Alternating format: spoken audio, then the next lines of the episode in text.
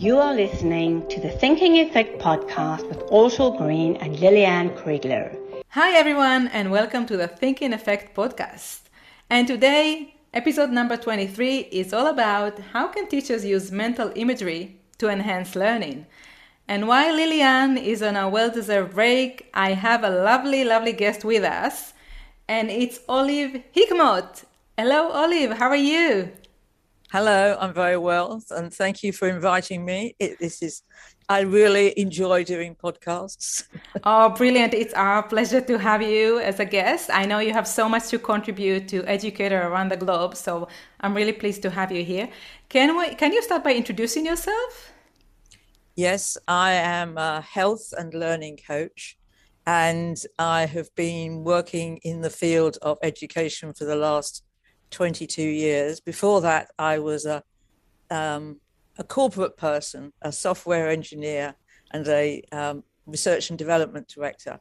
So I was my my my backstory, if you like, is always exploring why things are happening and exploring what you can do to improve them. And I've done exactly the same thing on learning differences, exploring what they're all about and fi- finding some strategies for helping people, particularly with dyslexia, but also with ADHD and autism. This is wonderful. And we have similar journeys because I also started with computer science and software engineering yes. and found my and found myself in education. I know. I'm not sure how we did it. yeah, this is brilliant. Um, so let's start with talking a bit about what mental imagery is because maybe not everyone is aware of what it is. I mean i know it's it's a way of us to see with our minds to kind of um, represent things within our mind while we're not necessarily seeing that thing or hearing that thing. So can you elaborate on that? Yes yeah. Um, i'll give you a little bit backstory that's why i originally discovered this. I mean i was dyslexic for 50 years and I went to a training course. And as a little example, in 10 minutes, somebody showed us that people who have got good literacy look up and see words. People who don't have good literacy look at the floor and feel embarrassed. And I went, This is ridiculous. Why didn't somebody tell me this? And what's more, I can't do it. And so I went into my local special needs school and said, can I practice with some of your kids, please? And they said, We've got hundreds who can't spell. Help yourself. So, mental imagery. And so that was mental imagery for words. But then I realized that a lot of people are not even sure what mental imagery is for anything. And it's those pictures you hold in your mind. Um, we have, they're things we've seen before. So if you think, what does your car look like? You should be able to get a mental image of it. Now, some people have glorious Technicolor mental images. Some people just have black and white, and some people just know what their car looks like. But any of those will do. And depending on your experience in life, you may well have changed. And then we have imaginary pictures that you might want to make up this is especially good for small children who, for example, if you said to them, make up a new dinosaur, what does it look like? And they'll come up with something completely outrageous. So that's what mental imagery is about recalling things and creating things in your imagination. And there is two different things about it is um, as far as school is concerned, most schools think they teach visually well, they do because they show children pictures. But what they're not doing is discovering how children are learning. And that's about what pictures they're creating in their head. So when you read a child a story, for example, are they making up pictures or a video of that story? So when you ask them a question about it, can they remember anything? And that's a really fundamental thing. Um, and if you think about have you ever read a book, for example, and then you've gone and seen the film, and the film's not right as far oh, as you're concerned? absolutely, absolutely. And then you know, it's really frustrating because I imagine such beautiful thing in my mind, and suddenly it's ruined the whole experience. exactly, and that's exactly it. Because not two people aren't likely to make up exactly the same picture. Even if you look at a picture really closely, like a photograph, and then you try and remember it. Some people remember one bit of the picture, and some people remember another bit of it. And it's extremely difficult to function in life without mental images. And all small children, um, as far as I can make out, and this is backed up by NASA research, have, are creative geniuses. So they have amazing mental images when they're really small. So my attitude is, as far as teachers are concerned, let's discover your the mental images with the children have, and then let's use them for other things. Yeah, absolutely. And I know that our ability to uh, to mental imagery, to imagine things in our mind and bring it to life in our mind, is probably our fastest way to learn. And this is the natural way that children learn. And so we need to harness that natural way of learning within the classroom so we help children learn better.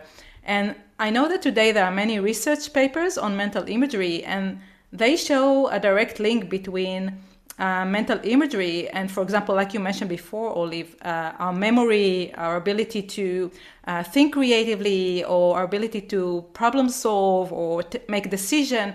So we know today that there is a direct link between mental imagery and many many important skills in life exactly. If you talk to somebody who's a great problem solver for example you can they and, and you can ask them about how are they doing it.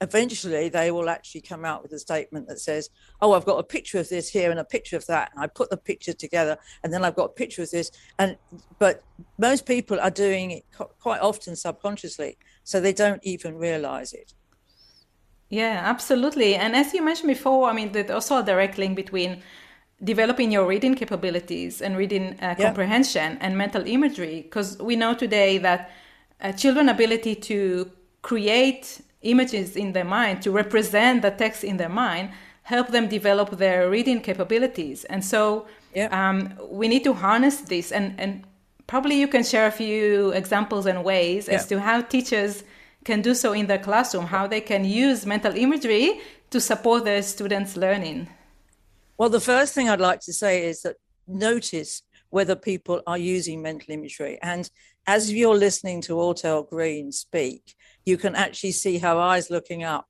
at two pictures. And that is a really great giveaway is that if you if you see somebody looking up, then they're probably accessing their mental imagery. Um, and uh, we have mental imagery, I should point out, from six weeks old. Most most um, uh, nurses, when they check out a child at six weeks old, will say to mum, Do they smile at you? And they smile at you because they have already lodged a picture in their head of what you look like. And if you suddenly came along wearing a pink curly wig, they'd probably cry. Mm-hmm. So we that wouldn't match the picture they've got. And by the time we get to um, getting into school, we've got thousands of pictures in our head. And so we're already doing a great job. And these skills are, just so invaluable for everything. Like, as you say, Ortal, creativity, problem solving, innovation, um, creative thinking, visualizing, all of these things. And these kids have already got it. And the, the thing I quote from NASA is that that uh, several years ago they did a um, they they were trying to recruit really creative people um, and they discovered that only 2% of the adult population were really creative. But after a bit of research, they found out that 98% of the small children were creative geniuses. So they started looking at what, why they lost it along the way. And the reason I think they lose it is they don't use it. You know, if you continuously use mental imagery in school, um, then people will actually keep that skill the um, if you're going to be an artist, then you probably keep it really well. But if you're going to do something something else like bookkeeping or um, accountancy or something like that, you probably haven't. You're probably not developing it. So I would say always start really young and get people to talk about their mental images, um, even preschoolers. So for parents who've got children before school, get them to talk about their mental images and they'll you'll be amazed at what they produce especially little kids. I mean, we we asked a class in um, in school um, individually what uh, when they think of an elephant, what do they see? And we had two thirds of the class came out independently, funnily enough, with rainbow coloured elephants doing ninja dancing. this um, is so awesome. and then then two came out with grey elephants with big ears because they wanted to get the answer right.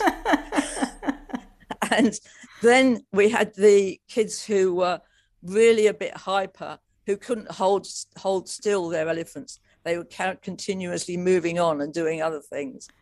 So we know that they, you know, if you can start talking to kids, these were four year olds, you yeah. can definitely start talking to kids about their pictures really early.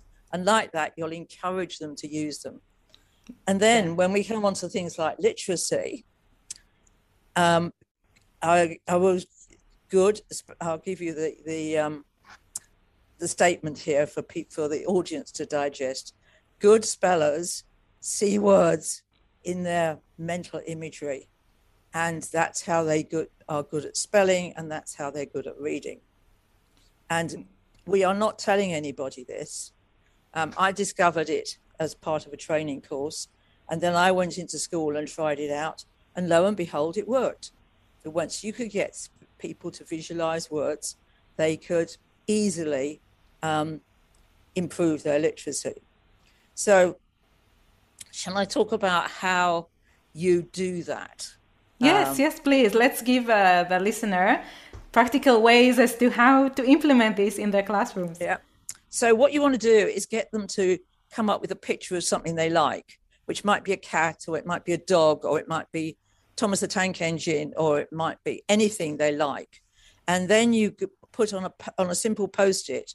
You can, if if for example, um, if you Ortal, if you think about Thomas the Tank Engine and you see an image of Thomas the Tank Engine, right, then you're probably looking up and seeing it.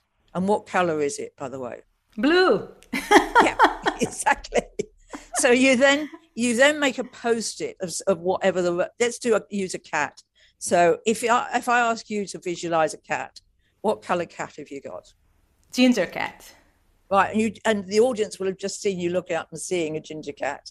Right. So then what you do is you put a, on a post-it CAT, and then you hold the post-it between their eyes and the object, and you I can see where you're looking at the object. So you just put a post-it in the middle and say, "That's how you spell cat." And when you when I take it away, can you see cat written on the side of the cat?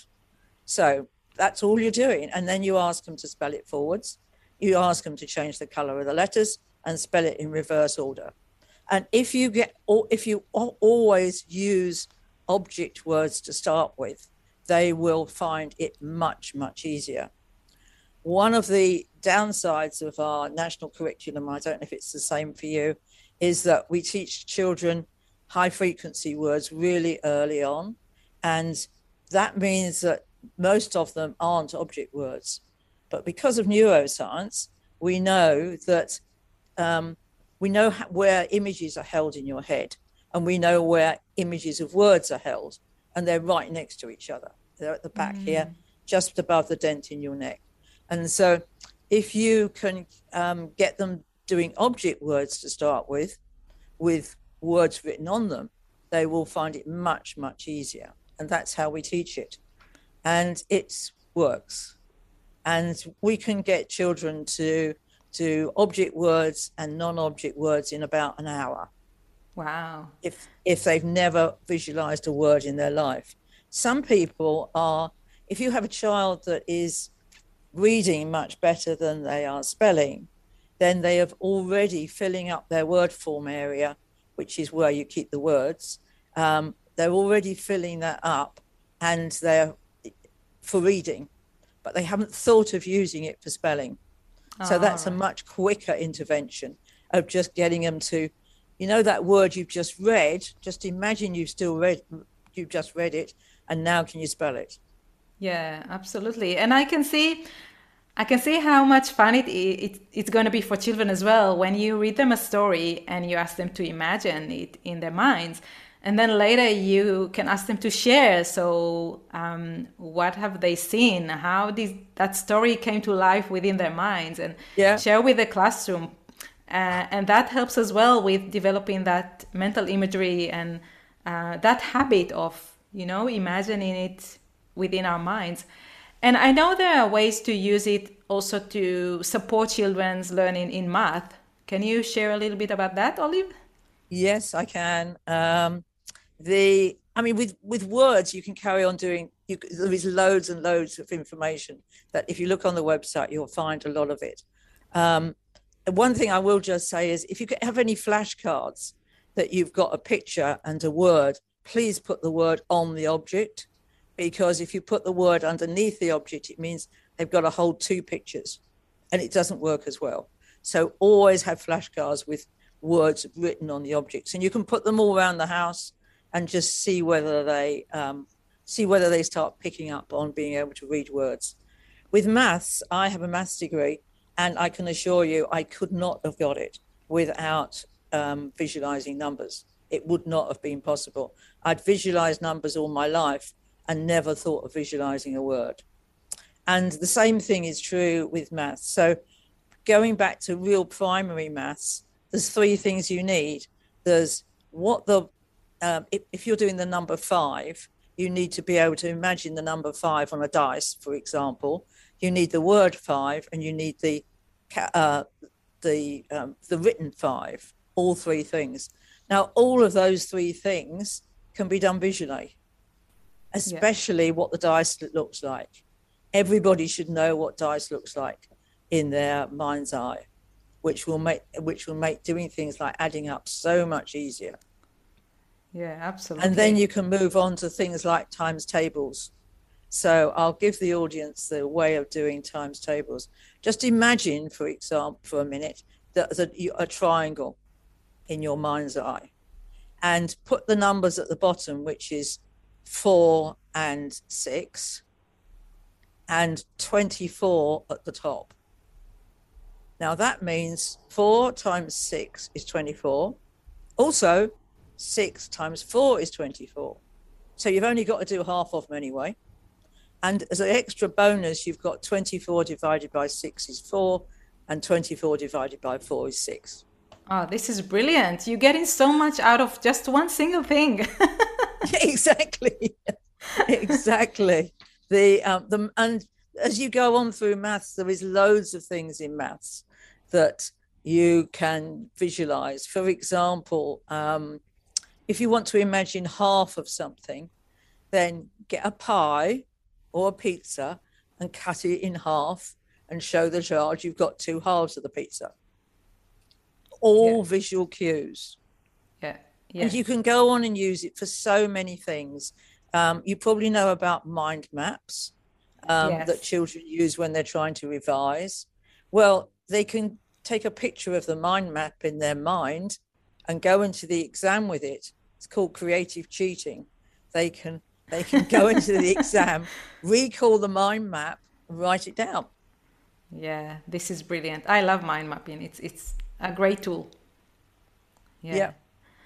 Wow, that's wonderful. So many ways to use mental imagery in the classroom to support students' learning. This is fabulous. Um, let's just go over everything we discussed. There's a lot to digest. We went yeah, through exactly. a lot of things in this episode, which are all wonderful. So let's just go through them. So, what is it? Mental imagery basically is what we can, um, the pictures we imagine with our mind. Basically, uh, it's seen with our mind's eye. And yeah. mental imagery is an aid for learning and is an excellent aid for learning. Ex- it, I should a word of warning: the children's mental images might be better than yours. Oh, I'm sorry to will. because, and, and, whenever a child says, "Well, my my my um, elephant looks like is rainbow colours with doing ninja dancing," I go, "That's absolutely fine. That's your picture. It doesn't have to be my picture as well." But you get quite a few adults who aren't so visual who find it really difficult to understand that kids can really do this? And yeah. the, the answer yeah. is yes. But you know totally. what? Since I came across Elmer the elephant, now my images of elephant are all very colorful. That's a brilliant one. I'd forgotten about Elmer. Yes. uh, it's fantastic. Yeah, wonderful books. So, uh, and why mental imagery is so important? So, there are many research today is that um, show a direct link between our ability to um, come up with mental images to our different skills like problem solving, creative thinking, our memory, um, and, and, making decision, and so many different tasks and skills. And also with reading, there is a direct link between our reading capabilities and our ability to represent text in our mind in images. And how? I how, just, I, yeah? can, can, I just add in there yes. that that list of what I would call 21st century natural skills are is absolutely common in small children. Um, the question is maintaining it, and also um, it's also extremely common in neurodivergent children. Um, but they, the, the, when they get into school, you know, when you're coming, when you're asked a question, and you come up with a rainbow colored elephant doing ninja dancing the whole class will probably burst into laughter and that that's a creative solution but it might not be what the teacher expected. But that's the beauty of it, right? yeah, exactly. I, I love children creative thinking. They have many of them still don't have boundaries on their thinking, and so yeah. they're so imaginative and creative. It's just wonderful, and I encourage teachers to um, let children imagine without boundaries, uh, develop uh, this skill. It's a beautiful skill, and it's such an important skill for life. I'll tell you a little story about a learning assistant who raced up to me in school one day and said, I've got to tell you about this. She said, on the SATs paper, there was a question that said, What do you find on a desert island? She said, I knew if I asked the child, it would be sea and sand, full stop. She said, It said, I asked the child to shut their eyes, jump onto a desert island, and then just tell me what they saw. And she had a list of about 30 different things that they'd found on this desert island. All about using your imagination rather than just using your what's the answer to this. Yeah. Oh, wow. This is a beautiful story. And it shows just how powerful it is to just imagine, just, you know, take ourselves to that place and imagine Absolutely. what how it's going to be like. This is yeah. amazing. I love it. And so there are many different ways to go about it in the classroom, and it's very easy actually to incorporate that in your day to day teaching. Uh, like we mentioned, when you reading text, reading stories, encourage the, your student to create a mental imagery to imagine that story in their mind, and then they, later on they can share with their classmates what they imagined, what they saw. Or when you teach them words, um, different objects, for example, encourage them to imagine it. Um, and in math, as you mentioned, Olive, you can teach them um, timetable using mental imagery, and that will help them to keep that in their memory. Uh, as we know, it is linked, right? When you create that mental imagery, it helps you remember that, and you remember it much better than if you don't do that exercise. Exactly, and there is so much that you could, if you think about it, that you can start learning visually there is more and more things that, that you can add to the list. Um, it's at different uh, um, stages. There is some there is some books, for example, Dorling Kindersley books, which were very very visual, and when you look at the digestive system with a very very visual picture with a few speech bubbles sticking out from what actually happens, you there you go. You're learning biology, yeah, know, and you're learning it visually, and that sticks in your mind a lot better than just the words. Absolutely. And it's uh, our natural way of learning. It's actually the fastest way of learning. And so by using uh, mental imagery, um, harness it, harnessing the, the, power of it uh, in your teaching, you actually help your students learn so much better. Um, exactly. yeah, so that's a wonderful way, uh, wonderful thing to in, incorporate into teaching. And so um, I want to thank you, Olive, so much for coming here today and sharing your wealth of knowledge and experience with everyone.